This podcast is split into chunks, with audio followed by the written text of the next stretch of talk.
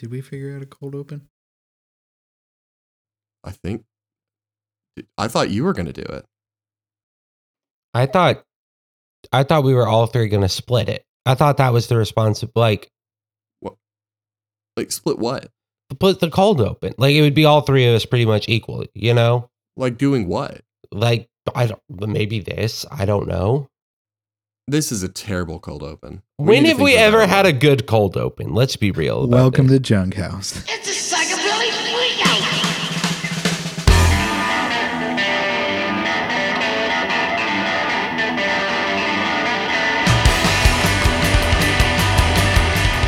Welcome back.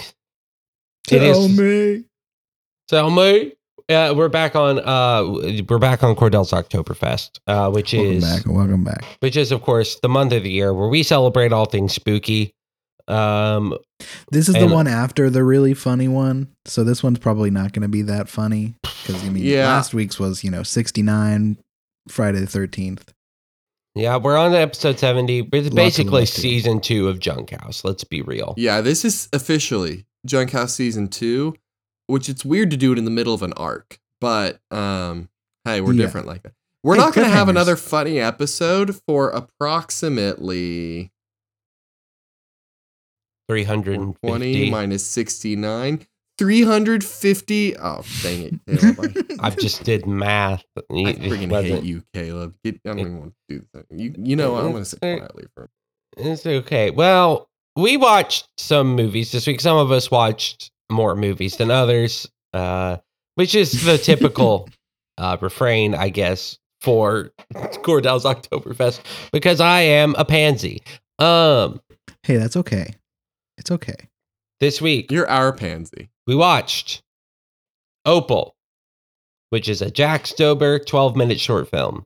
We watched Cabin in the Woods, and we watched, some of us watched Skinamarink, which is uh, a movie. Yeah. Which is a movie. Cabin in the Woods was uh, directed by Drew Goddard, who is actually a, a director that I really, really appreciate. Other films by his, uh, he wrote for Cloverfield, wrote and directed Cabin in the Woods, wrote for World War Z, wrote for The Martian, uncredited but helped on Deadpool 2, and then wrote and directed Bad Times at the El Royale. Ooh, okay. And Skinamarink is the directorial debut of Kyle Edward Ball. Hmm. and then Opal, though, is Jack Stauber, which is he's made a lot of other stuff. I'm A a. I'm a fan of his stuff overall. Um I probably listen to his music to an annoying degree. Uh but it's great. It's really fun. Uh I you know, He's got an album called Jack Stauber's Micropop, yes. and it's fire. And it's uh, a lot of the songs are like 15 to 20 seconds. It's really great. Uh, he has one song on there that's a full song called Baby Hotline uh, that I adore and think it's one of my favorite songs ever. Um, it's great. It's a great time. And uh, let's be honest, Opal is his most like daring project to date because it's Yeah. fucking wild. It was really, really, really good. Give us a little rundown, Caleb. What's what's Opal about? Opal is about. Uh, do you want like that? What actually happens, or do you want me? yeah, to, what actually okay. happens? Spoils. Yeah, It's, spoils it's hard ahead. to spoil a 13 minute yeah, short film. Well, it's really, it's really actually easy to bum fiddle a 13 minute short film. well, yeah, you're right. yeah, we- yeah. We're gonna. There's very little to fiddle. There's We'll bump- very bum to fiddle. we're gonna little to fiddle. fiddle. There we We're go. gonna fiddle some bums real quick. Um, Mm, say that slower. we're gonna fiddle some bums. Thank you for slowing that down in post, Sammy. Uh, that is that is oh, really yeah. fun. Yeah. Oh, of course. Yeah. Also, by the at the end of the episode, we're gonna do a better cold open. If you could add that in post too, that yeah, would be sure, of course, of course, yeah. All right, Jack I Stauber's Opal. It starts with a little girl. It's seemingly her birthday because her family has a cake for her. And then they sing a song that is a banger that goes like, We see you, Opal. And it's pretty great. Uh, and then she looks across the street. What's across the street? It's a haunted fucking or a creepy fucking house. And then her mom's like, Don't you Uh-oh. dare look at that house, Opal. Don't look at that. That's not it. And it's then, not where you would like to be, Opal. Isn't it a burger? Yeah, there's also a burger, and she Cheese dances burger. on a plate, She dances on a plate. and it's really fun. I'm not gonna lie, that scene brings me so much joy. It's also Um, all like claymation. The heads are all claymation, and the bodies are like normally actual human bodies. yeah, It's a really interesting animation style. yeah. It's it's similar. They do it sometimes on like um on like Muppets and stuff. Like it's kind of like a Swedish Chef Yeah, is is a puppet head, but two human hands. Um, but instead of puppet, it's claymation. That's Yes. also why Swedish Chef is the Muppet I would have sex with. yeah, Ooh. I get it. Human hands. What about Beaker? Oh, you know. I'm I would put be- I would put Honeydew's head up my asshole. Anyway, so this little Wow, this uh.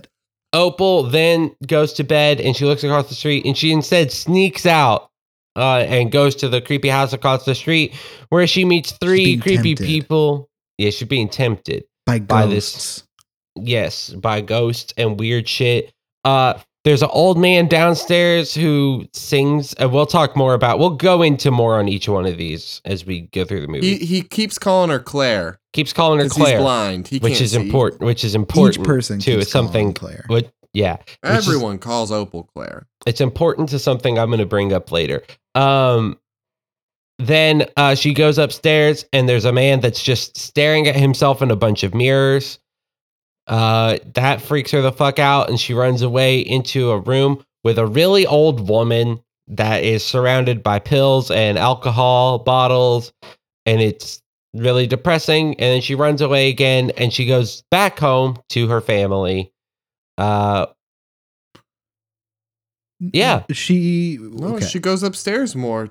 Oh yeah, she goes upstairs more Yeah. to a little room. But at And the end of the movie, she yeah. goes up she runs upstairs and there's the big reveal of she looks Mhm. out the window and there's a billboard for Opal's Burgers. And it's like this company that, you know, and it has a fan the the family you saw at the beginning is on the billboard, but it's a different girl other than the main character. And then Yeah, it's the like Opal on the billboard is not Opal. yeah, and she like barred the door. When you get up to that top room, the way it shows and looks around, it like shows a bed. It shows like this is somebody's room.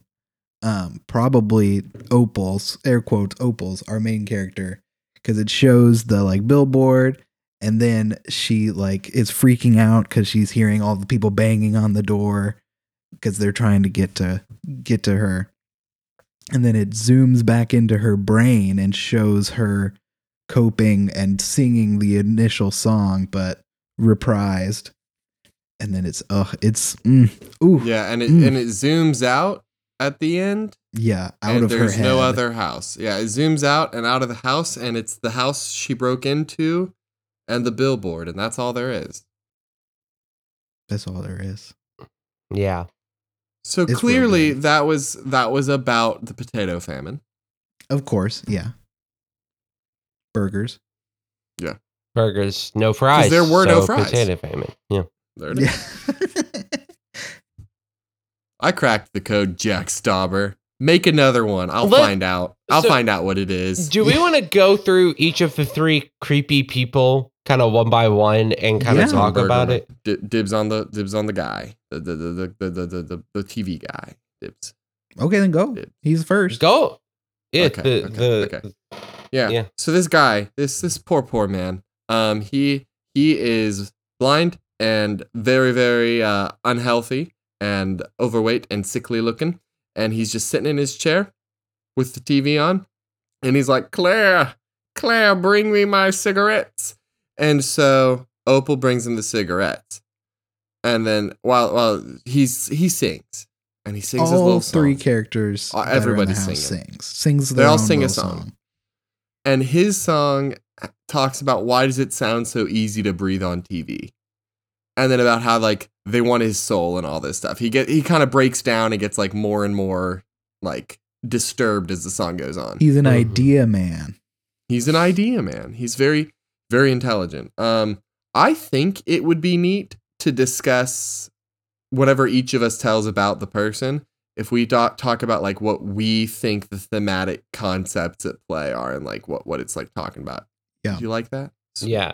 Sure. Uh, there, I, I did. I watched it again uh yesterday, and there was one line from the old man I wanted to bring up to make sure it got out there, and it is there's a point um where the old creepy man in front of the TV says it's evil to help people who don't want to be helped. Claire, Yeah. Which is a baller line. Um, regardless of what you think about it, that's a baller line. It's a baller line. Um, so he sings this whole song, and like the the things around it, there are like lips that sing with him, and there's all sorts of like advertisement imagery, and like what I really got from it, what I think it's about is like he's a chain smoker. He is, in in a lot of ways, he is like TV's prime demographic. Yeah. I think in a lot of ways, especially cable television. Um, you know, there there are a lot, a lot of people out there who are housebound, whether by choice or by like necessity, and all they really have all day is a TV. Like they have entertainment, and they a lot of them drink and smoke and sit, and they are shown a better life. They're shown a better world. They are shown a, it sounds easier to breathe on TV. Life is better on TV. And at the same time, he sings about like they want my soul. You know, like not only is it easier to breathe on TV, but everything's advertising to you. Even even shows you watch have advertisements within them from like companies agreeing for product placement and things like that. Like you are constantly getting sold something. They're constantly getting things from you or like trying to make your life better, or really just showing you a better world to keep you watching. And so, like, for me, it, it rang very, very true because I've known a lot of people in my life like him, Mm-hmm. um, who it's like that's their world and that's all they have. And it's just like their their own life gets worse and sadder while they're watching people who have an easier time breathing. yeah. And it's just like like he can't even get out of his chair to get his own cigarettes. Like it's it is just it's just miserable. And of course, being blind is mondo symbolic. Like he can't even really see at all. He just hears and he's pretty sure it's better, but he doesn't have any way to accurately gauge his environment or his surroundings to compare the two. Just like a lot of people, you know, like they're Yeah. not able to fully engage with their own living situation He's a sheep. and he's a sheeple. But he also he thinks he's smart and sees really far and has big ideas, which is that's the saddest part to me personally. I'm gonna get a little bit bummer here, but this is kind of a bummer. Bummer, Yeah. bummer. Opal, Opal's a bummer. Opal's a bummer. Um, like, you ever heard of the Dunning Kruger effect? It's like Yes, the opposite of imposter. Okay, so imposter syndrome is I know enough to know how much I don't know yeah. right? Dunning Kruger is the opposite. It is I don't know enough to realize how much I don't know. Basically, Gotcha. Yeah. I know so little that I falsely assume I know a lot. Man, Yeah. how bad of a man was Dunning Kruger that they were like, we're going to name this whole thing of being a dumbass after you? Yeah. I'm pretty sure it was two researchers, but that's a solid joke. yeah. what an idiot. Yeah, a and how cool was. Imposter that he got a whole syndrome named after being Yeah. awesome. Jesus Christ. well, Um, but awesome, but humble. Awesome but humble. That's that's my boy imposter. Um, but no, like so many people, especially that live life like that, like kind of go through like I'm an idea person. I see very far. I've got all this big stuff, and that's why they're so easy to dupe, Yeah. which bums me out and makes Uh, me nervous. uh, How easy am I to dupe? I was not very. Um, Dang it! I will say Uh, if you wanna, if you want a great example of the Dunning Kruger effect on full display, just we've we've shouted out this documentary before, but just go watch Beyond the Curve. Yes. Uh, because it is I love that full on just so many people just display showing their whole asses. Yep. Uh, Eh. on this. But like they talk about in Behind the Curve, these are people with inquisitive minds, but who lack the base level of understanding to do productive things with it. Yeah. Yeah. You know, like they are they're observant and they ask questions, but they the problem is when they falsely assume that they can come up with the answer with no research or expertise. hmm Yeah, exactly. Yeah. yeah. Anyway, I loved that. That was my favorite part of Opal was his song. Like it. It is the one that I've thought about the most since then. It sits with me, especially. I'm a big media person. Like I'm always consuming media, and so it's like really nice to have those things that like challenge me to reflect the messages I'm getting from what I'm consuming and sending with what I'm creating. I Yeah. mean, speaking of reflect, Zing! ooh, transition. this is this is my favorite section of Opal.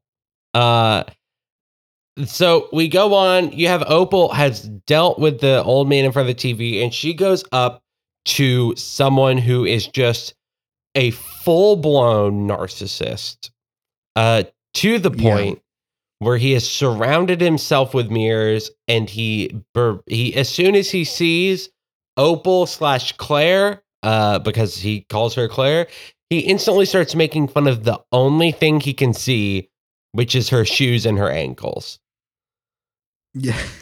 And then he launches into an absolute banger of a song um about how he was rejected from something and now he spends the rest of his time staring at himself and trying to improve himself and make himself better than everyone um God is in my skin. Yeah, and it, it gets to the point where it gives him a god complex, and which is exactly the the whole God is in my skin bit. Uh, I I loved this. The song is a very like energetic, upbeat, like kind of wild time where Jack Stauber is obviously the one singing. For the old man, he pitch shifts his own voice down. And for Mirror Man, he ramps it up throughout the song and shifts it upward. And it's really, really fun to listen to. Is really good. Um, it is really good. Um, I I wanted to highlight some of the lyrics because I think it gets to the the the core of it. yeah. Um, hold on, Wilder, what are you? What? Why are you being an asshole? Okay, really quick. Some of the lyrics from the old man's song, just like really like it starts with like I'm popular here. They all sing to me like idea salesmen. They want my soul. Like they're fighting over me. Like it's just really good. Actually, you know what? Cut this part out. Not worth it. Um, I mean, I think we could. The, you know what? No, let's actually go back and hit some of those lyrics, honestly, because if the lyrics are important for all of them, you know, it's not. Yes. That's true. uh, that's true. But yeah, his, his is his is a quick one. Mhm. Um but it's just like I thought it was really big that like he's like the idea salesman they want me. I'm popular here. Like it, it is all about me. Um they want my soul and it's just why don't you tell me why it sounds so easy. So he's like he's like they all want me and I'm popular. That's all the advertisements, but also like life is so much better on TV. yeah. The song is called Mirror Man, uh, which obviously already Yeah. reflects how much he's a narcissist. Um, the chorus, which gets repeated twice, but the second one is slightly different. They turned me down. Now I live my nightmare. Gotta be seen by someone out there. Now I sit here in reflection chamber, fixing myself so that all can savor. Already, like there's so much that, that's dense in four lines. yeah. For real. Um, But then the verse, follow me, I'm on the brink of visual epiphany. Life is a costume away. Life is a war or life's a wardrobe change. So I can shift and create a rift with beauty and with grin. Blushes sensation creates the foundation that God is in my skin. D- wh- What the fuck, Jack? That's so good. The last line of that song is crafting the world its next new savior. Yeah. Yeah. Now I sit here in reflection chamber, uh, in reflection chamber, crafting the world's next new savior. I mean, let's be honest. I think every one of us has had to deal with a narcissist in our life. I'm related Uh, to one. I'm also related to. one. I am one. I think, but I also am of the idea that everybody has narcissistic tendencies and Of to course. some degree. And so I think uh I the same way that like if we're looking at the first man, everybody to some degree just I think everybody kind of envies the people that are stupid enough to believe the bullshit because there is some degree where ignorance is bliss. Yeah. Um yeah. and so For I real. think uh, to to a degree, everybody can relate to these two characters.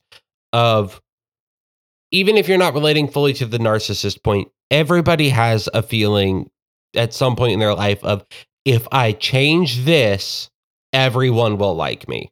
yeah. Yep. Yeah. um and these two these two characters are brilliantly done and horrifically made um through the claymation Talking about horrifically made, we got to talk about the third character, oh my god Claire's You- I- mother. oh So that song is called Virtuous Cycle, which is Mhm. obviously a play off of Vicious Cycle. Um, um, I was reading a little bit on Genius earlier, um, and it- it's talking about how this character of Claire's mother is like a drug addict and alcoholic who abuses her daughter the way she abuses her her um, vices. That's the word I was looking for. Substances as well. Um, and it's it's crazy. Like the the words. It's only four lines total in the entire song, and it's "Mama needs a little girl to land on." Mama needs a little girl to fall in her arms. Mama needs a mama's girl to take care of her. Mama needs a baby girl to hold her hair. And it's like, uh, it's your fault. You need to take care of me. You're my kid. You need to take care of me. You fucked up. I'm a terrible person because of you. it's uh it's crazy. When when Opal go, first goes in, you don't even see the mother cuz she is passed out like on the floor. And then she grabs Opal's ankle and is like like saying it's Claire and like talking down to her and being an asshole and then gets into that song. it's oh it's Yeah, crazy. it's it's i also like the the name of the song being virtuous cycle versus what we know it's a vicious cycle because it also kind of reflects and this is uh caleb may be extrapolating too much and pulling too much out of it um but there is a there are two types of what are called economic cycles which are called virtuous cycle and a vicious cycle Mhm.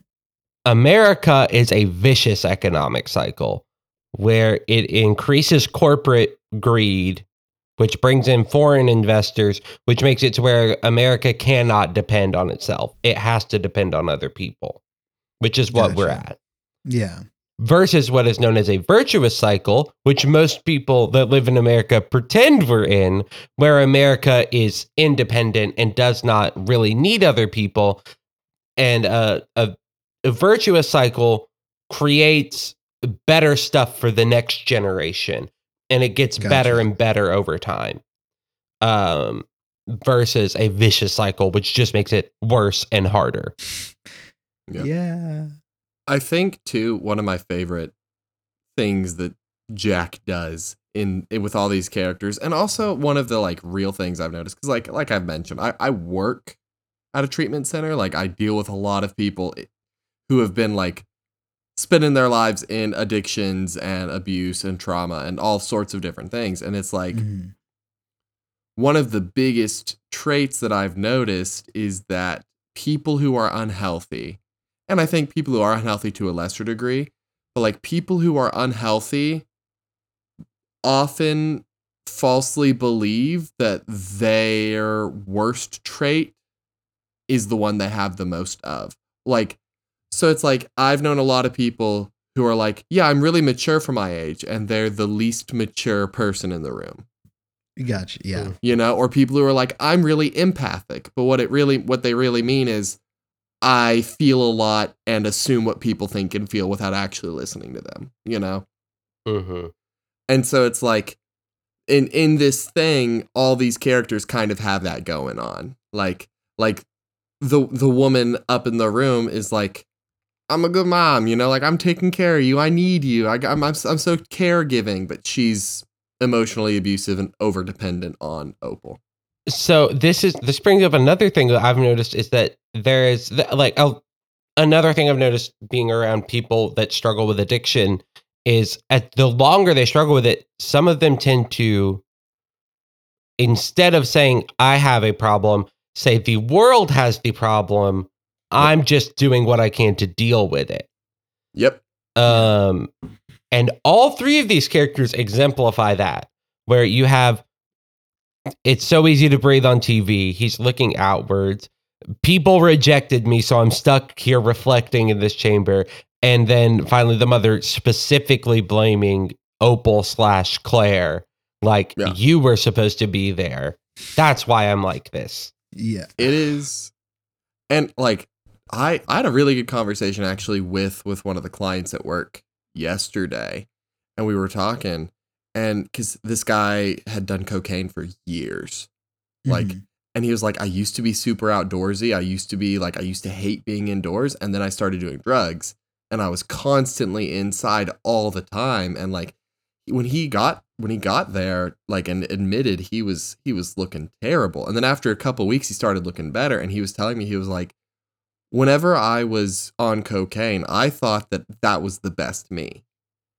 Mhm. like Mm. the way i looked the way i acted i thought that that was the best me and everyone else had it wrong and was confused. But then once i got out of it and started being healthier i can accurately see just how bad i was and how bad of a situation i was in because i've moved past it. But like he hit the nail on the head. Like when you are in deep and stuck in your own vicious cycles you think that that's the best you and that everyone else is just an idiot no one they don't know any better you know they don't get you. It's evil to help people that don't want your help. That is that is a sentiment i hear a lot especially from like minors who are sent to treatment for drugs and stuff. They're like no one gets me. I can live how i want. It's evil to try and help me. How dare you? Yeah. you know Yeah. like it, Yeah. so I, I i feel very very strong feelings about opal this whole it, it is such an impactful like quarter of an hour Now, I'm going to ask a question that is, Okay. according to Jack Stauber subreddit, one of the most hotly debated topics. Okay. And then we'll go into Which- a movie that affected me a lot. Yeah. Which family is the real family? The the bad one. The bad Yeah. one The bad Yeah. one. 100% I agree. Like there's I agree. there I I think it is very blatant in the the short film that that family is the only real family. Like it ends with the showing that the family from the beginning, the nice family, is only in her head. like it zooms out of her mind and through the back of her head. Like it shows that going back in. So I feel like there's no I, I, Yeah. I guess I can understand the ambiguity, but it feels like Yeah. that's the only right Which- I don't- answer. i don't think do- it's ambiguous personally but also that means we we don't see Opal the whole time. We're we're seeing Claire. We're seeing Claire. Yes. It's 100% Claire. and but i think i think it is accurate to call her opal Yeah. until the end because like even even her even the grandpa in the chair he he says you don't smell like Claire. So like Yeah. whenever Opal goes outside, wherever wherever she is when she's having this daydream and is gone before being like pulled back home, she's she's off being Opal. Mhm. Yeah. So I think it's fair to call her Opal, but I think I think it's That's- I yeah. think. I, yeah, I don't think you can honestly like examine all of it and reasonably be like, yeah, the the happy family's the real one. Yeah. I saw somebody refer to this as uh, the reverse Coraline, and I think that's really, Oh. really smart. Honestly, Oh, that's good. We spent like a good 30 minutes on Opal, and I'm happy about it. I it. know. we spent more time on Opal than Opal spends on Opal. I know. That's true. Also, weird weird to put it at the end. Watch Opal before you listen yeah, to all watch. Opal. Watch Opal. Watch it. It's really good. It's- Um, another movie though that I think you should watch is Skinamarink. So Skinamarink is a from the director's own words, a lo-fi experimental horror film. Um, the whole the whole point of Skinamarink is well, well the the uh, um, I was trying to think of the film word for like the plot, the the log line. That's what I was. The log line for Skinamarink is two young kids find themselves well, two kid two kids are in their house and cannot find their parents and all of the doors and windows start disappearing. So it's very it's a wacky, scary thing. The director specifically said he wanted to make this movie invoke a feeling. Um, and as someone growing up terrified of the dark, it it did that for me. It made me uncomfortable. It's a train wreck type movie where you can't look away, at least for me. Like a lot of it is spent in the dark. There are scenes where it's just the static and the the am- ambig- ambiguous sounds. It doesn't have a soundtrack. Like there's all these. It's great. Once the movie gets deeper and all the lights start going out and they're feeling these kids are feeling really alone, they also find out they're not alone in the house. And this monster is telling them to do things like to go upstairs and to like go in the bedroom and eventually tells the kid to st- tells the younger boy to stab his eye out. Um I I really liked it. Um I watched it with both times I watched it with my friend only. Um this feels weird because I feel like a lot of this segment is just going to be a monologue because there's no questions or anything. Okay, let, let me But- let me let me push in here real quick. Add some Yeah. variety. Yes, I was I was remaining quiet simply because I did not enjoy Skinamarink in the slightest. yeah. Um, so Yeah. so I I was avoiding throwing negativity to things Samantha really enjoyed. Yeah. Um, but I can now see that maybe having a little bit of a contrasting point of view could help out here. Yes. So- it would have been like 10 minutes of just me talking because Caleb no. is not able to watch this movie because he probably wouldn't been able to sleep for like a week. Yeah. Caleb Caleb needs to sleep during the month of October, and as such cannot partake in all of our festiness. Yeah. Um, so I Skinamarink. Okay, I'm I'm going to put it this way. Yeah. Skinamarink would have been a fantastic movie in 2007. Okay. Obviously, I disagree, but Um, well, because here's the thing that's when Paranormal Activity first premiered. And I Okay. think Paranormal Activity is the closest comparison I could make to Skinamarink and the easiest way to draw on my problems with Skinamarink. okay. Because both of them lean heavily on a found footagey trope. And Skinamarink is kind of found footagey with the lo-fi approach and the angles and the, the stuff. All of the angles and the camera angles are supposed to be like from the view of the kids. Yeah. It's supposed to be like a Yeah. POV basically.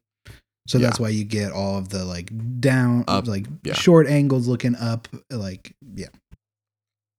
But um Paranormal Activity spends most of its runtime with not much happening. You know, it's it's Yeah. famous for that now, the classic joke, but like Paranormal Activity, you know, it's like, "Oh, now it's at night and we're sleeping and we're going to fast forward through 8 hours of sleeping and maybe a shadow will move or maybe this'll happen," you know? And then that way when something does happen, the audience is like, "Whoa, that was scary." But it wasn't really that scary. It was simply a break from it. And so like Okay. my my frustration with Skinamarink was that I felt I felt like it had really really good tools to make very scary things happen and spent most of the time not doing anything with them. Um, Interesting. So are you kind of saying that like if there was more constantly like a monster in the darkness, you would have enjoyed it more? if the last 20 minutes of the movie were the whole movie, like if the whole movie were more like the last 20 minutes, I would have actually had a good time. Interesting. Okay. Um, Cuz I that's what horrified me the most cuz the whole thing with the static and the darkness it was making faces the entire time for me. And I would I would like there were some parts where nothing would happen where I would like cover cuz I would just be so scared that something is about to happen. And that's Yeah. why I liked that so much. Like I like like the director said, he made it to invoke a feeling. And at least for me, it seems it seems like the two experiences are I very much felt that feeling and it didn't fully accomplish that for you to the point of like enjoyment. yeah, I I had I have a couple like technical criticisms and things and like frustrations. Um, but like, so what happened though was I was watching, and after 20 minutes of nothing really happening, because at first I was like, oh, it looks like the shadows are moving. Yeah. But what I realized around the 20, 30 minute mark was that there was nothing in the shadows. So I quit being anxious or nervous about it. Does that like I That never on, went away. That never went away from me both And I- times watching it. because everyone I've talked to about this movie, up until I watched it and even after, has either really enjoyed it or really disliked it. It's I think very it's be- polarizing. I think it is based on whether or not the gimmick keeps holding up for you as it progresses. Because for me, I realized, because at first I was like, okay, if you have things subtly moving around in this, it's going to be terrifying. But there was nothing moving. And Yeah. that's why I quit being like anxious or scared. Because uh, especially like near the end, this is a little bit of a spoiler, a little bit of a bum fiddle in at the end there are times when there are actual things in the shadows and it was legitimately scary yeah. and if the whole movie had had snippets of that even just like a thing in the corner of the screen maneuvering or like just small little bits here and there i would have gotten a lot more out of it um I think that's fair. but also the, the sound mixing kind of pissed me off i'm not gonna lie Interesting. Okay. it was so quiet for so much to the point where the movie had to and also like the the the words themselves were not understandable most of the time partially because a two-year-old yeah. but And there's another thing I'm going to say in a bit. yeah yeah yeah but also like it would be super super quiet and then suddenly a scream. And i i don't like that tactic much. Having it occasionally is fine but when i i also caught on that all of the scares in this movie are because i have my volume at 20 points higher than normal. So it's like I so it is a movie that could have with a few different changes and approaches, I would have really really liked it. And I think like I said, like with Paranormal Activity, had I seen it in 2007 or 2009, I would have adored it. yeah. But I think now I just didn't I didn't enjoy it. But I want to hear I want to hear more of your stuff on it. Yeah. I think if you added things in the darkness, it would ruin the movie, to be honest. The whole point of this movie is well. Let me let me get into the background. Yeah, yeah, yeah. bit, right. Yeah, get, get so in there. Get the director originally, before he did any any of, I mean, this is his directorial debut for a feature film. His He debut. had a YouTube channel. He made this had this YouTube ch- what had this YouTube channel called Bite Sized Horror, and the whole point is every video is a dream that somebody has had, has a nightmare, and a nightmare that kept on coming up and kept on coming up is when I was a little kid, I had a nightmare that I was in my house and my parents were gone.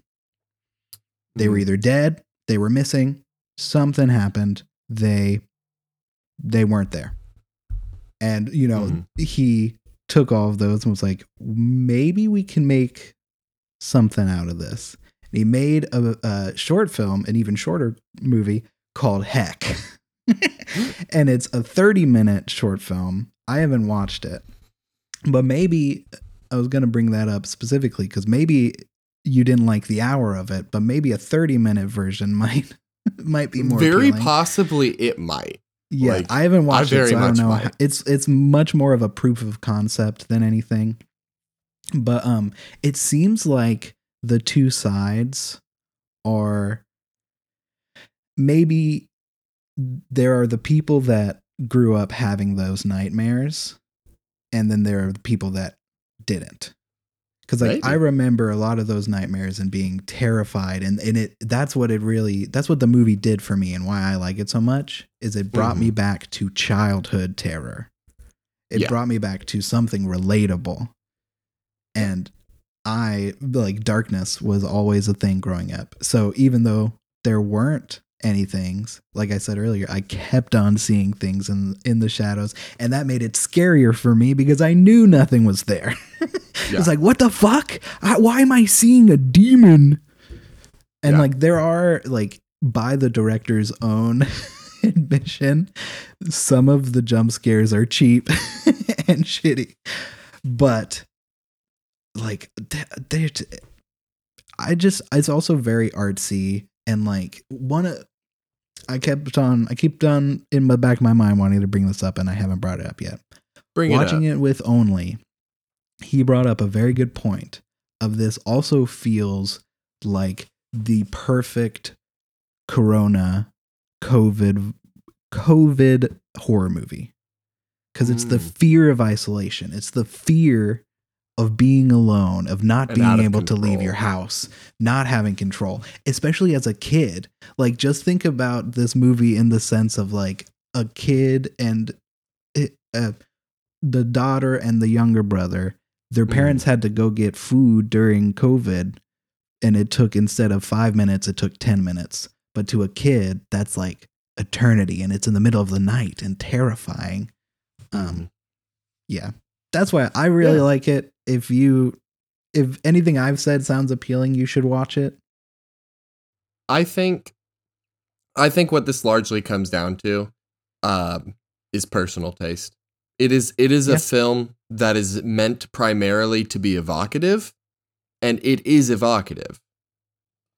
yeah But that is also the risk of making something that's primary function is to elicit a specific kind of feeling. You're gonna have a lot of people that it doesn't work for, and in that case, they don't like it, and that's fine. Like, not for me does not mean bad movie. It was yeah especially as a debut on a shoestring budget, working with constraints of like a two year old actor, like children, working in his own home. It's awesome. It is. yeah It is. An, it is a triumphant thing to accomplish. I did not enjoy it. Yeah. Um, and I think one thing that I got the sense of that I've since no longer thought as much, but I I felt like it was artsy for the sake of it, and that is a pet Yeah. peeve of mine personally. Um, like artsy with no real point, and so like that bothered me for a lot of watching. I no longer think of it that way, but that Good. that did color my experience. But That's like fair. if you if you read the plot summary, because I was excited, I thought it sounded really really cool, and after the movie, I read the plot summary. And if I could see, if I could watch the movie that the plot summary brought to mind, I would have really enjoyed it. I think it might have been better if you didn't read the plot summary because I kind of like using this movie as a uh, make your own adventure, choose your own adventure. Because it's kind Yeah. of loose enough and vivid enough, and it's supposed to be. It's based off of a dream, and like Mhm. that. You're talking about the the voices. That's why I really like how you can't really hear the voices because it adds to the dreamy, shitty weirdness of it. Of the whole it thing. does. It does add to the dreamy weirdness of it. And if you don't Um, like that, that's fine. But I did exactly like I just didn't. And so like for me, if I could have watched the movie that the summary made it seem like, it was good. But even the parts where things were happening, so much of it was inaudible or un- like there was so much plot. I didn't realize the movie had as much plot as it had until I read the summary, and that really frustrated me. I hate losing story because of artistic choices, if that makes sense. Like, but again, that's all me. Uh, if I'm if I may pitch in, I've got No. Two things. One to kind of support Cordell's claim. One to support Sammy's, um, which is kind of how this works. I've been reading reviews of this movie while you two have been talking. I've been listening to you two as well, but I've been reading some reviews. And one thing that keeps coming up is that no one actually agrees what this movie is about. Yeah. Everyone has a Yeah. different interpretation. And when the director was asked, is it about this? Is it about this? It seems his general answer is, it's about that. And I don't know, is it about that? I think personally, if you make a movie and you, as the person who made the movie, can't say what it's actually about and instead go, I don't know, it's up to the audience, it, it- that seems lazy. Uh, that just seems kind of lazy and artsy for no reason. Um, but There's a reason that's the taste thing. experimental is in the title. I'm just gonna say that. Y- yeah, yeah, yeah. yeah, yeah, yeah. No, I Yeah. get that. I get that. Um, but also at the same time. I'm also time, getting defensive because I really like this movie. and yeah, it- and no, but I'm it- it- yeah. It seems like a rare this- thing. which Let the sucks. record officially show none of this is an attack on Samantha or her taste. Yeah, yeah. Yeah. Uh, also, but I just also get defensive support- about stuff I like. It's just that's Yeah. Oh yeah, well I Oh, get I do the defensive when people thing. get defensive. So let's do this. Let's go. Uh, also to support Samantha, uh, after reading the plot line on Wikipedia and watching the trailer, uh, I give this movie a eight out of ten spooks on the Caleb Burley scale. Would not watch uh, because I would lose sleep for probably a few days. Um, I already had a pretty bad time with sleep this past week watching the show, so this would have added to it in some not fun ways. Yeah. Yeah. I Caleb said something. Okay. So this this is a tangent where I'm gonna use this as a way to like talk about something and say a pet peeve of mine that doesn't directly have to be about the movie. and then we get to talk about Cabin in the Woods. Yeah, yeah. I think this is going to be a longer episode, and that's deal with it.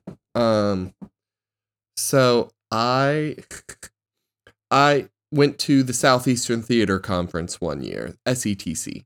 Um, and they have all these like panels and like, hey, go learn about this thing. And one of them was from a university that I will not name directly because I don't. They're they're, they're small and they don't need that um, they had a panel, and I was like, oh, I know that university. I know people that went to that university. My brother went to that university. So this university has a panel, and I'm like, I'm gonna go see that. And what they did was they did a production of Dracula, but they did it meta.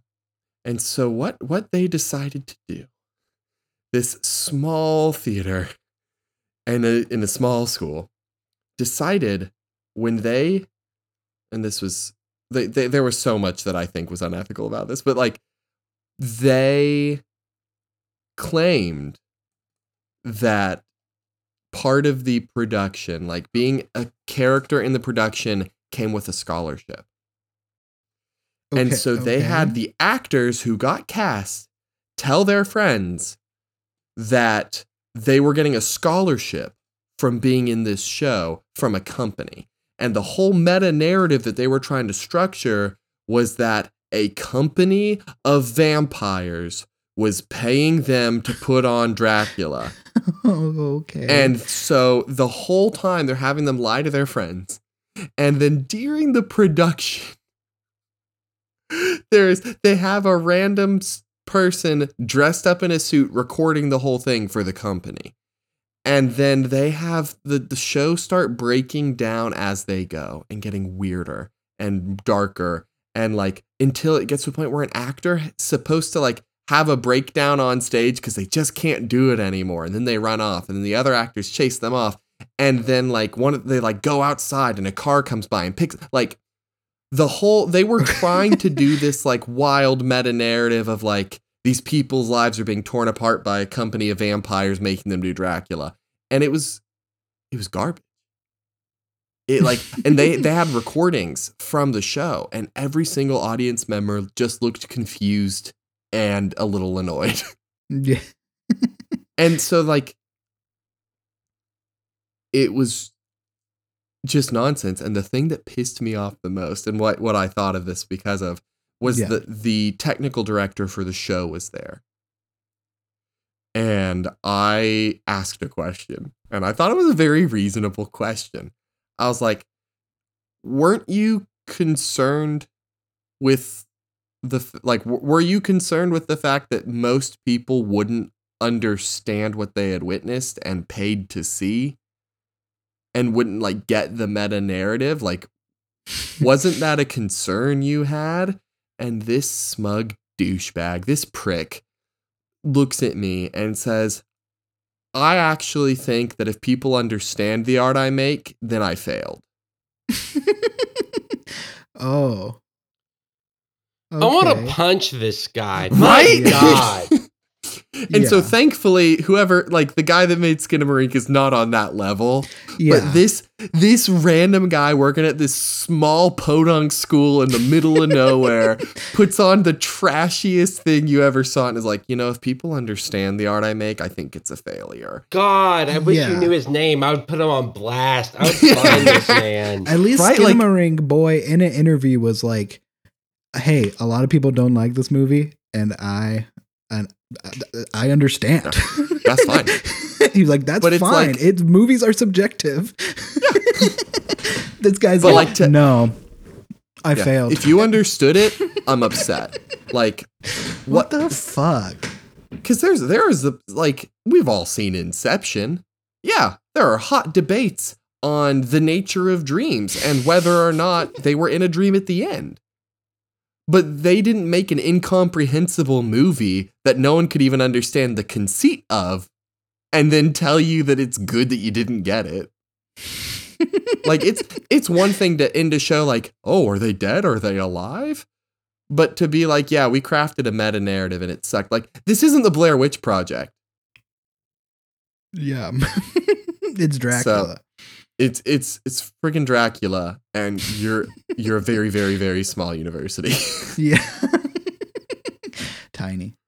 also, the the demographic in that town would not understand, or even even in that No school, way. no one would get that. Yeah, like if you can probably do a meta narrative with something else, but especially not Dracula. No one's gonna buy a meta narrative that vampires are real and also have a high stake of investment in Yeah. this small university. Yes.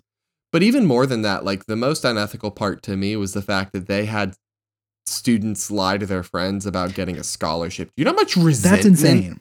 that would build to be like, yeah, we all auditioned, and then I find out the people in the show also got money for school. Like that's ludicrous. That's too much. So let's So meta narratives, though, huh? yeah, meta narratives. We did it again. It's cabin in the woods time. Our transitions are on point this episode. I really like Cabin in the Woods. Tell us about it. Well, I hate it. So no, I'm just kidding. I actually really like Cabin in the Woods too. For the Um, next month, Samantha did not like anything Caleb and Cordell liked. no, that's it's only really awkward when they brought up Superman. Um. Anyway. Um, We got we we got to revamp that discussion. That'll be fun. That'll That'd be be a fun. fun. junk I house. uh, yeah. Let's uh, yeah. Let's have a junk house where we do the Superman debate again, but this time we can use swear words. Um, yeah, and we flip sides. oh yeah, I'm a big superhead now. Yeah, I hate super head. I love head. So Anyway, um, what's going on with Cabin in the Woods? Cabin in the Woods.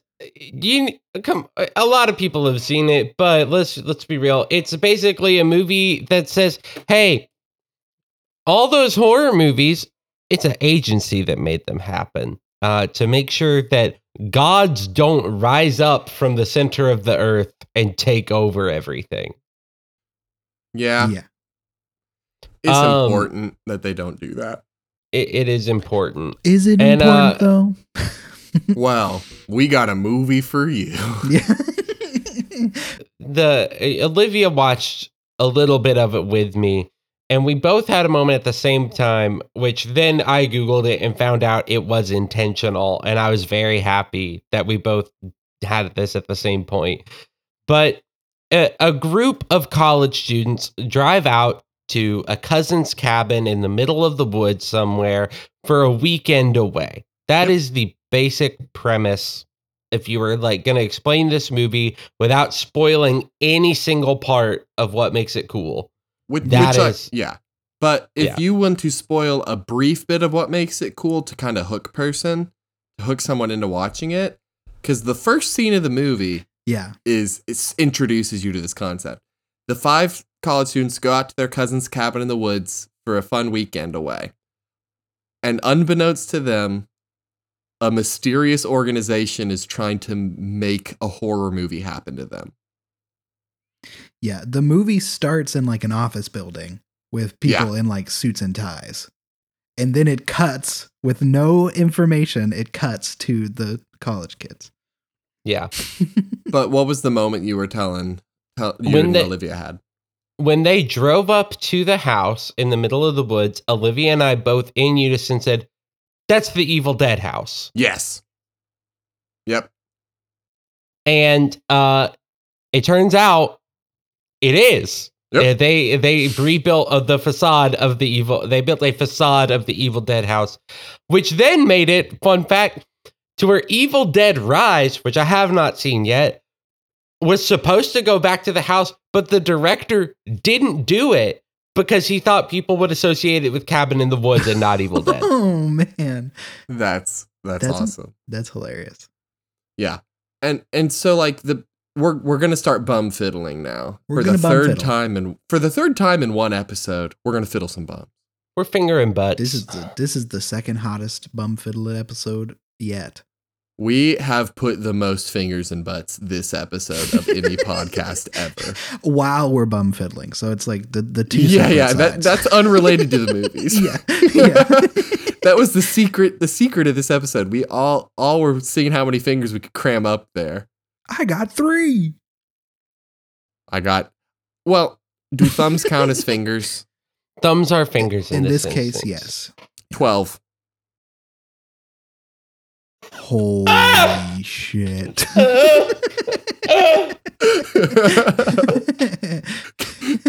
anyway, so, so this movie is a meta narrative. Like the whole point of the movie is that the organization making horrible things happen to these teenagers is a reference to film studios and writers making horror movies. And the the like ancient gods that will rise up if they fail, that's the audience. That's us. That's us. And so We're like, in the movie. we're in the movie and we're bad.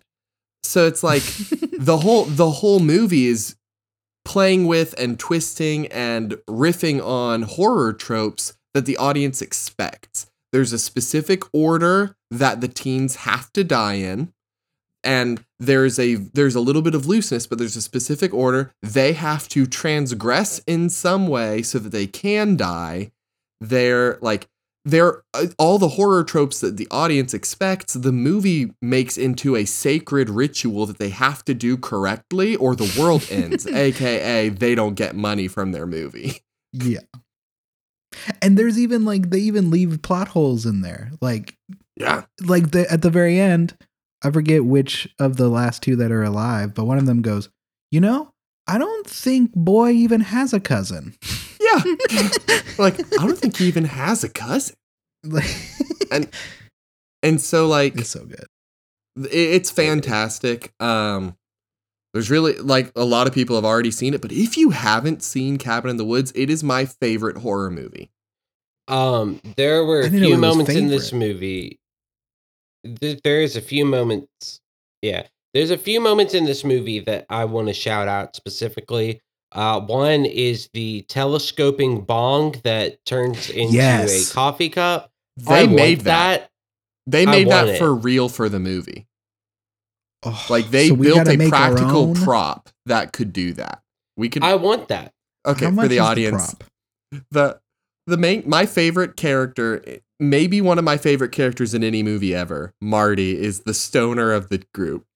Yeah. and he rolls up smoking a huge bong smoke flying out the window stoned. And they're like marty what are you doing? And he's like uh, it's a fact that a cop will not pull over a guy smoking a big bong. They fear his wisdoms. Like they know he sees farther than they do.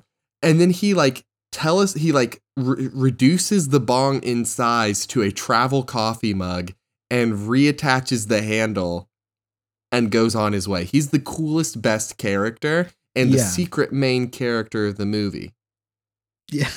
Oh, we have to quickly say as well, the jock character is played by Chris Hemsworth. Yeah.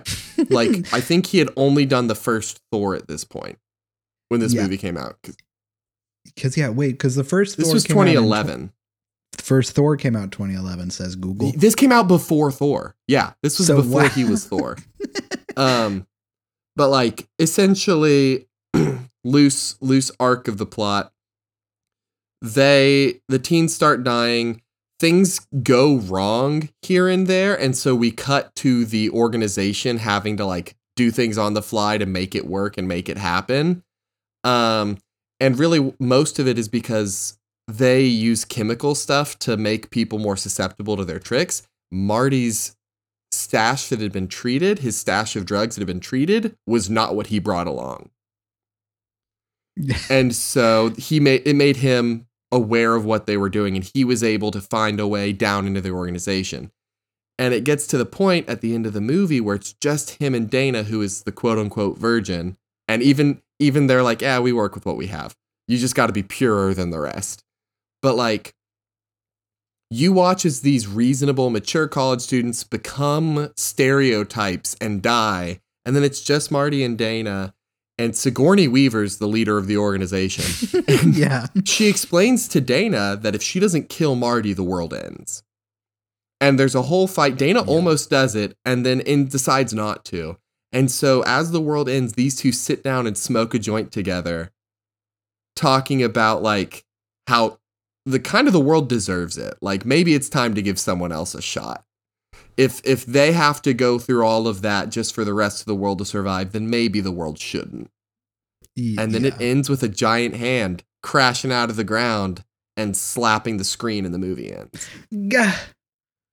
It gets Just like ya. that. It makes that sound. Yeah. Gah. Goodbye, planet. But it's it's so good. There there there are like there's a whole like basically zoo, like all of these cages with all these horror entities that they could have summoned.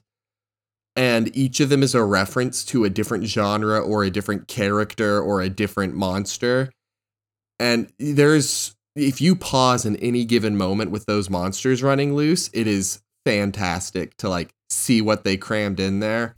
Very And possible also- movie. Yeah. Very very pausable movie and like also they they have a part where they're like they're like nightmares. And actually and a woman goes actually they're the things nightmares are from. And so the movie's explanation is that all of the horror tropes and all these things we are scared of are because those things were real. And they're just naturally occurring remnants of the old world that we have captured and used to conduct these rituals. Yeah. I, I also like in the towards the beginning of the movie, the people that work in the agency are placing bets on Mhm. what Yeah. um what horror they will bring these idiots teenagers will bring to kill them Yeah. and it's so funny and one of my favorite things is from the very beginning of the movie one of the main two people we see in the agency keeps talking about how he wishes that they would pick merman he wishes that the merman would be what kills them and beautifully Messy to at the end of the movie he gets his face eaten by a merman and it's he goes, so "Come good." on." yeah, he goes, "Come on!" And then the merman's eating him, and out of the blowhole spurts blood. It's beautiful. It's it's a good practical effect. Um. Also, did y'all recognize the man that got his face eaten by a merman? Uh, he's the dad in Get Out. Uh, he is the Oh, dad that you're says that I would have voted His name's for Obama Bradley a third Wow. time. Yeah, like That's where I Bradley. Whitford or something like that. Amazing. Bradley actor. Whitford. That's it. A, gr- a great actor. Amazing. Great actor. Yeah. Um. And He's so funny oh, in, in Cabin. the the movie does such a good job too of like juxtaposing the terrors. Like there's a point where it's just Dana, or you think it's just Dana because no one knows Marty survived, where she's getting attacked and thrown around by the last of the redneck zombie cannibals. And and as she's getting attacked, it zooms out and zooms to the office party they're having because it's a job well done. We did it. And all the while in the background, it's her getting tortured and attacked by this hulking monster while everyone's drinking and flirting and having a good time. Yeah. Yeah. It doesn't matter if she lives or not. It's fine. Yeah. Yeah.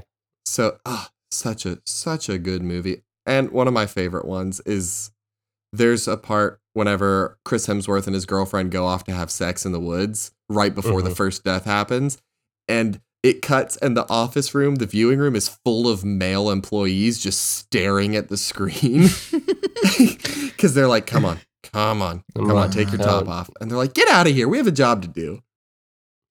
Um.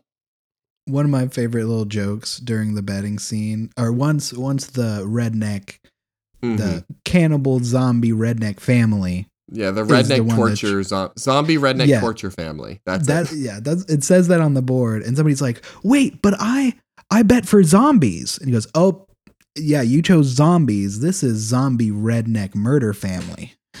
He's like, it's different. He goes, "It's the difference between an elephant and an elephant seal." Yeah, yeah. Um, this uh, was also uh, a movie where I realized my dog is a psychopath. Um, yeah. because and I texted Cordell and Sammy about this like as it was happening.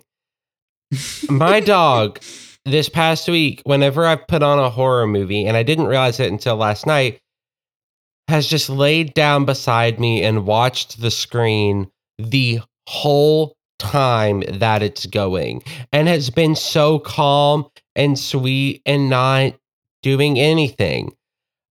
My dog likes watching people be tortured, is what I think is happening. What a good dog.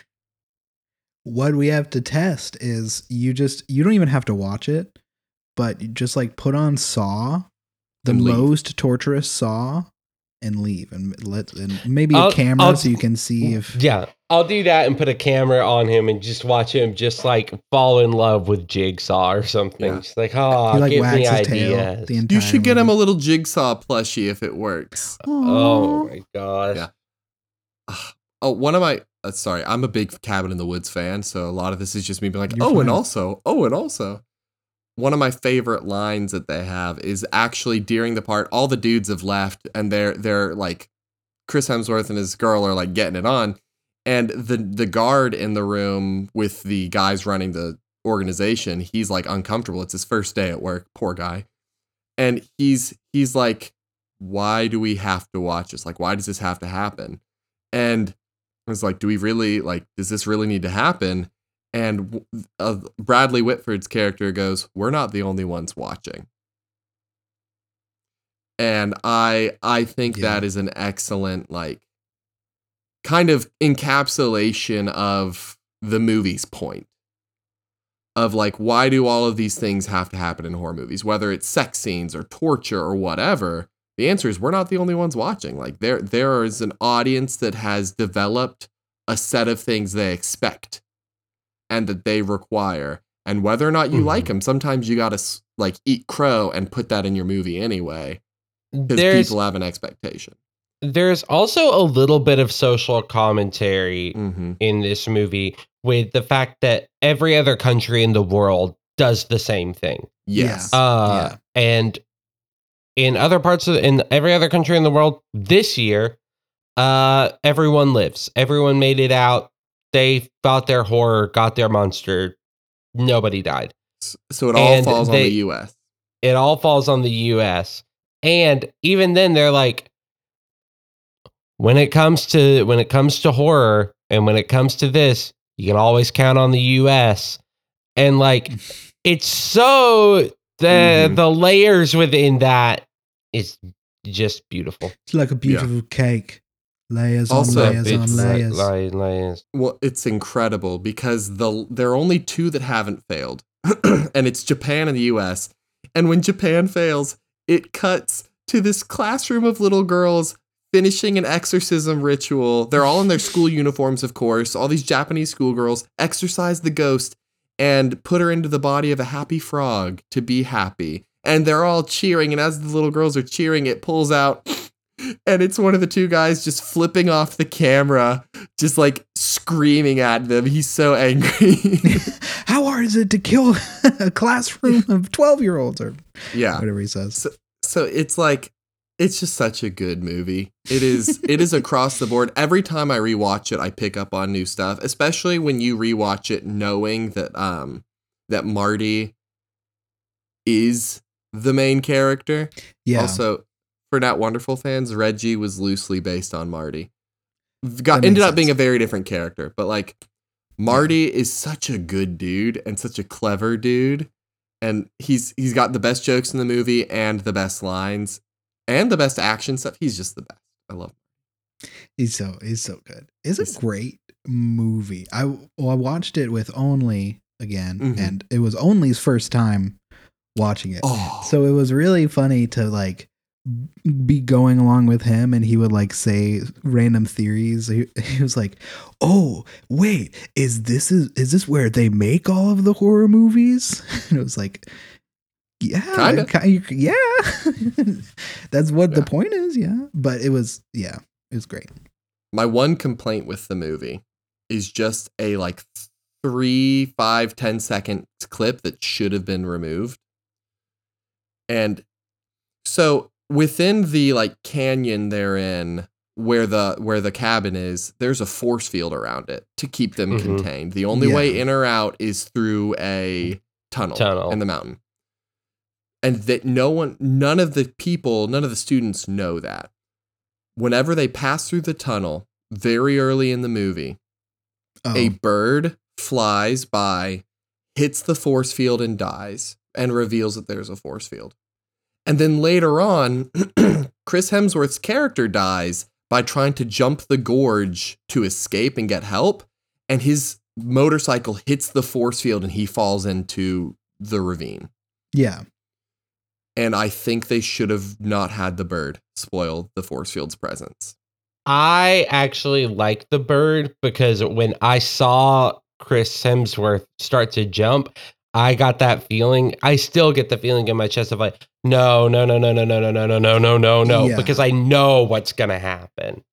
I I get that, but I think it would have been better with a full shock factor of like, there's a force field, and then you're like, of course there's a force field. I I understand both ways, but me personally, my one complaint is I wish they didn't show the force field earlier. Well, I'm sorry, but in this case, it's Chekhov's force field. You have to, you have to, you know, set it up so that you can shoot the force field Yeah, by the third act. yeah, the force field has to shoot a bullet. Yeah, Um, yeah. I do think though that like this movie could have gotten away with a complete surprise. If any movie could have done it, it was this one. Here's the one thing I will say though: if it was a full surprise, it would lessen how funny it is after the initial shock of him hitting, him like doing the spider thing down the force field, at least to me is kind of funny. That's fair. I thought I thought it was fun. And also like I think showing it beforehand, it it just it sets up so many things. Exactly what Sammy said. It's Chekhov's force field. you have to set it up in the first act for it to pay off in the third. And it it also like I I think it shows you it shows you early on how this movie's going to go. Yeah. yeah. Like it shows you there is no way they escape. There like that ain't gonna happen. And that I I think is not only like good for the movie, I think it's necessary for the That's movie. fair. That's fair. It, it's a for you, personal movie. critique. Good for you, movie. Uh, wait. Sorry, there's a knock at my door. Let me go get that. Wait, what? Ow, whoa, no, what? Don't, what? No! Hello, it's me, John Normal Man. Oh my god. I I was in the This area was scary. Yeah, this is scary. This is scarier I than Cabin in realize- the Woods for me. yeah, this is terrifying, but I realize John has always been with us. If you look at Cordell's blanket, the way the lettering on the white part is looks like it says John. Oh my god. okay. I just had to say that because I noticed that. Hello, you John. could say that I'm always with you, maybe. I certainly listen to the podcast, so I am Oh. aware of the goings on.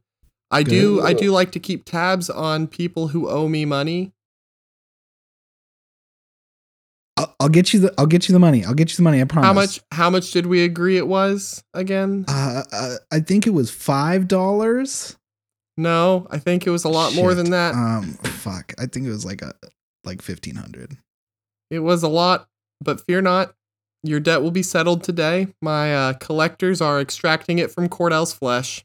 Oh, oh, Oh.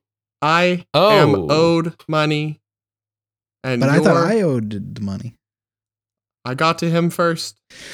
No, my debts. So, while my collectors are extracting your debt from his flesh, I'm here to talk about a very deep problem with Oktoberfest.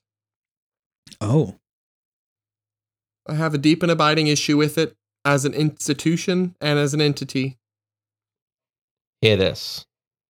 You've been watching movies and TV shows and doing spooky things all month, and none of them have passed a very important test. the Bechdel test. It is a test that is shockingly easy to pass, and disturbingly few works pass it. It is not the Bechdel test. Oh, what is it? It is the Dave Coulier test. I always forget about the Dave Oh, Coulier test. You're I so forget right. about it. Yeah, you're you're right. That's right, America's sweetheart and Detroit, Michigan native Dave Coulier, better known as Uncle Joey in Full House. Isn't it Elena Alanis Morissette's ex? Yes, at one point they did they did date briefly, more than briefly. I was very upset when their relationship ended. However, That's fair. the Dave Coulier test is a very simple test that any work of fiction that is worth observing should pass. It must either include Dave Coulier or have a conversation where two characters discuss Dave Coulier or a character that Dave Coulier has portrayed. Oh, okay. Okay. Okay. None of your none of your Oktoberfest watches have included or passed the Dave What Coulier if- test. What if one of the actors has a similar vibe to Dave Coulier? That does not pass the test. That's like if the Bechdel test could pass by two women saying nothing at all. That technically. Um, So are you saying we need to watch seasons three through seven of the real Ghostbusters cartoon? Possibly. Dave Coulier voices Peter Venkman. You could also watch Scooby and Scrappy Doo, where Dave Coulier voices Muscles Malone in an episode. I'd rather I'd rather jump off a cliff than watch anything to do with Scrappy Doo, other than the live action Scooby Doo movie. you could also possibly watch the 13th year, the 1999 Disney Channel original movie about So, a 13 year old swimmer who learns he's a mermaid. This is see the problem, Mister Normal Man, uh, is that I can't think of an actual spooky movie with Dave Coulier in it. And that is That's why what Oktoberfest must end. it does not honor Dave Coulier, America's sweetheart and Detroit, Michigan native. Wait, no, I got it. We can just Oh? watch the horror episodes, the horror, the Halloween episodes of Full not only Full House, but How I Met Your Mother. Because he was in an episode of How I Met Your Mother. So technically, Dave Coulier was in How I Met Your Mother as himself. Exactly. So a How I Met Your Mother episode would suffice.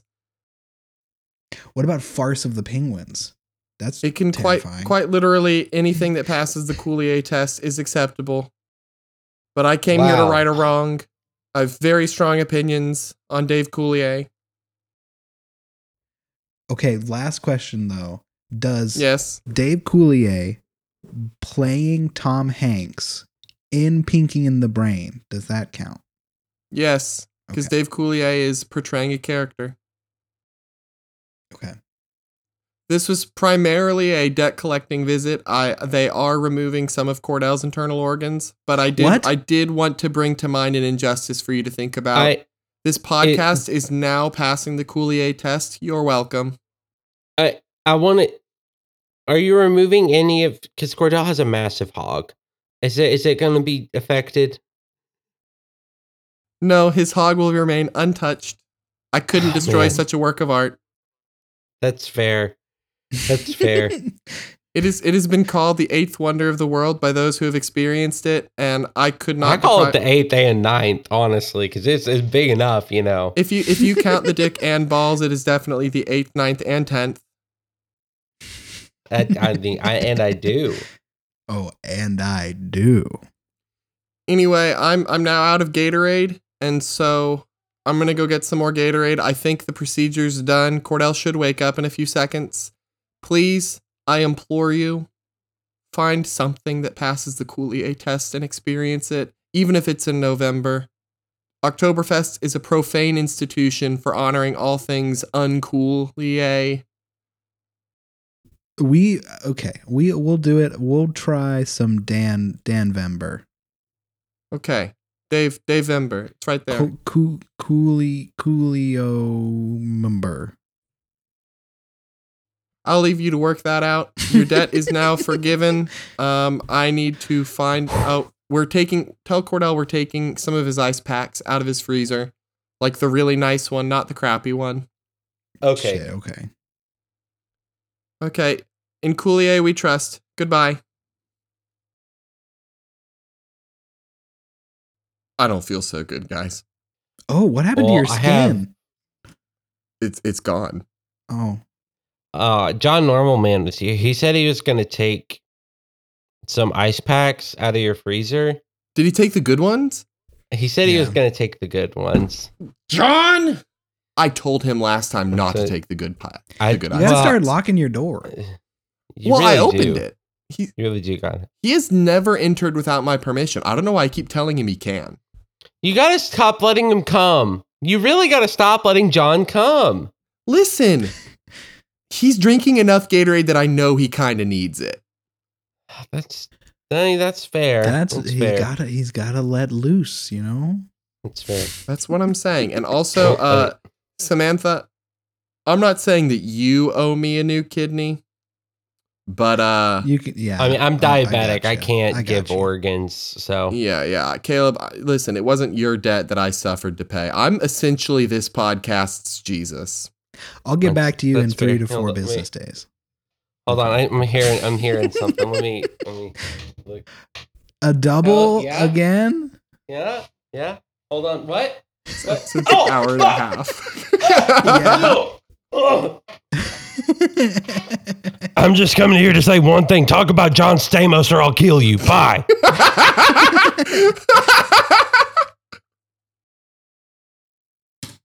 That was a quick one. What did what just happened? Uh, that was Carl that up? was cons- yeah. C- Conspiracy Carl came by to tell us to talk about John Stamos or he'll kill us all.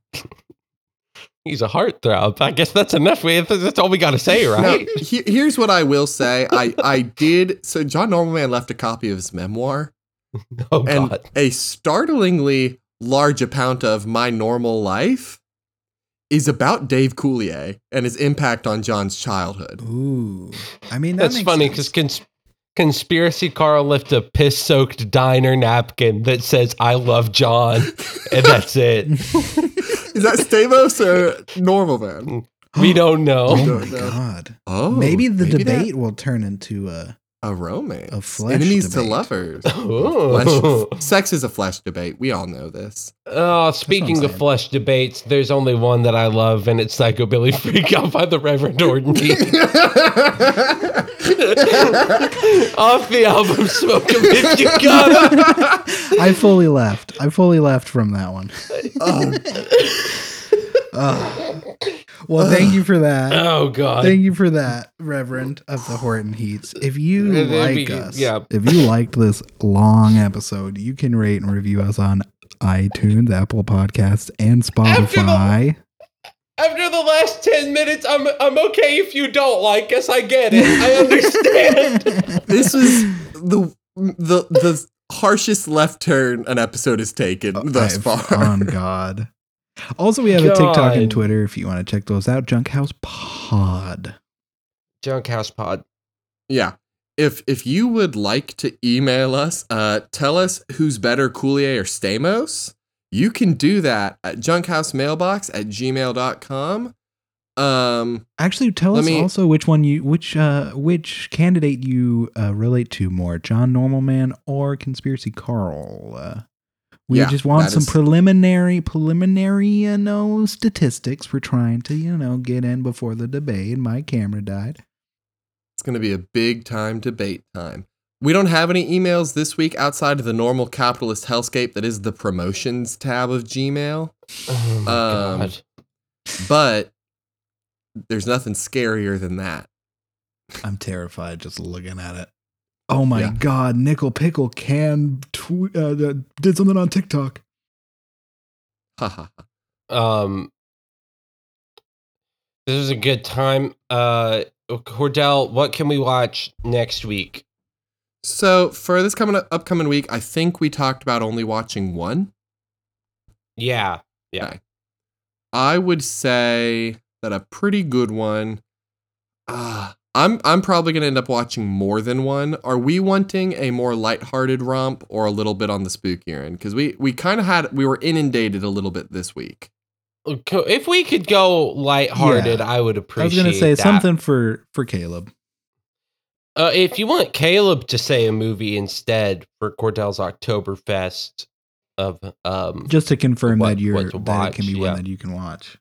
But yeah, Yeah. If you have anything Yeah. in mind, I was I was leaning toward possibly Gremlins. I thought about that. Um, I'm I- I'm looking up the name of this movie because it's it's been a minute, uh, and it's one that I think we need to revisit as a society. Uh, I say we watch Monster House. Yo, I'm down to watch Monster House. I love uh, that movie. society has fallen since Monster House fell out of the public mind. I agree. So I I, love think that movie. I think maybe we watch Monster House. Let's do it. Excellent, excellent. Then I will put out as a secondary offer to Samantha. Watch Gremlins one and two if you get a chance. Tell me if you're gonna, and I will try and rewatch them as well. I have them both on DVD because they're so delightful. They came in a three pack with the Goonies. Okay, gamer mode. With Goonies too. I haven't seen Goonies. I need to watch that as well. Goonies is pretty good. Not not necessarily Oktoberfest, but like it's a Yeah. good watch. That's a classic. That's what I've it's heard. a at least. classic. Yeah. As we say every week, Hi, this is the cold open, and it's a good one. Yeah, this is the we put it we put it at the beginning. This is us putting this part at the beginning because it's a good cold open and everyone's laughing. Ha ha ha ha. Yeah. Don't if I don't pay attention if I say about putting a Muppet's head in my ass. What yeah, if that happens to come up in the episode, pay no mind. if if I don't say it? Know that I meant it. I want to put a Muppet's head up.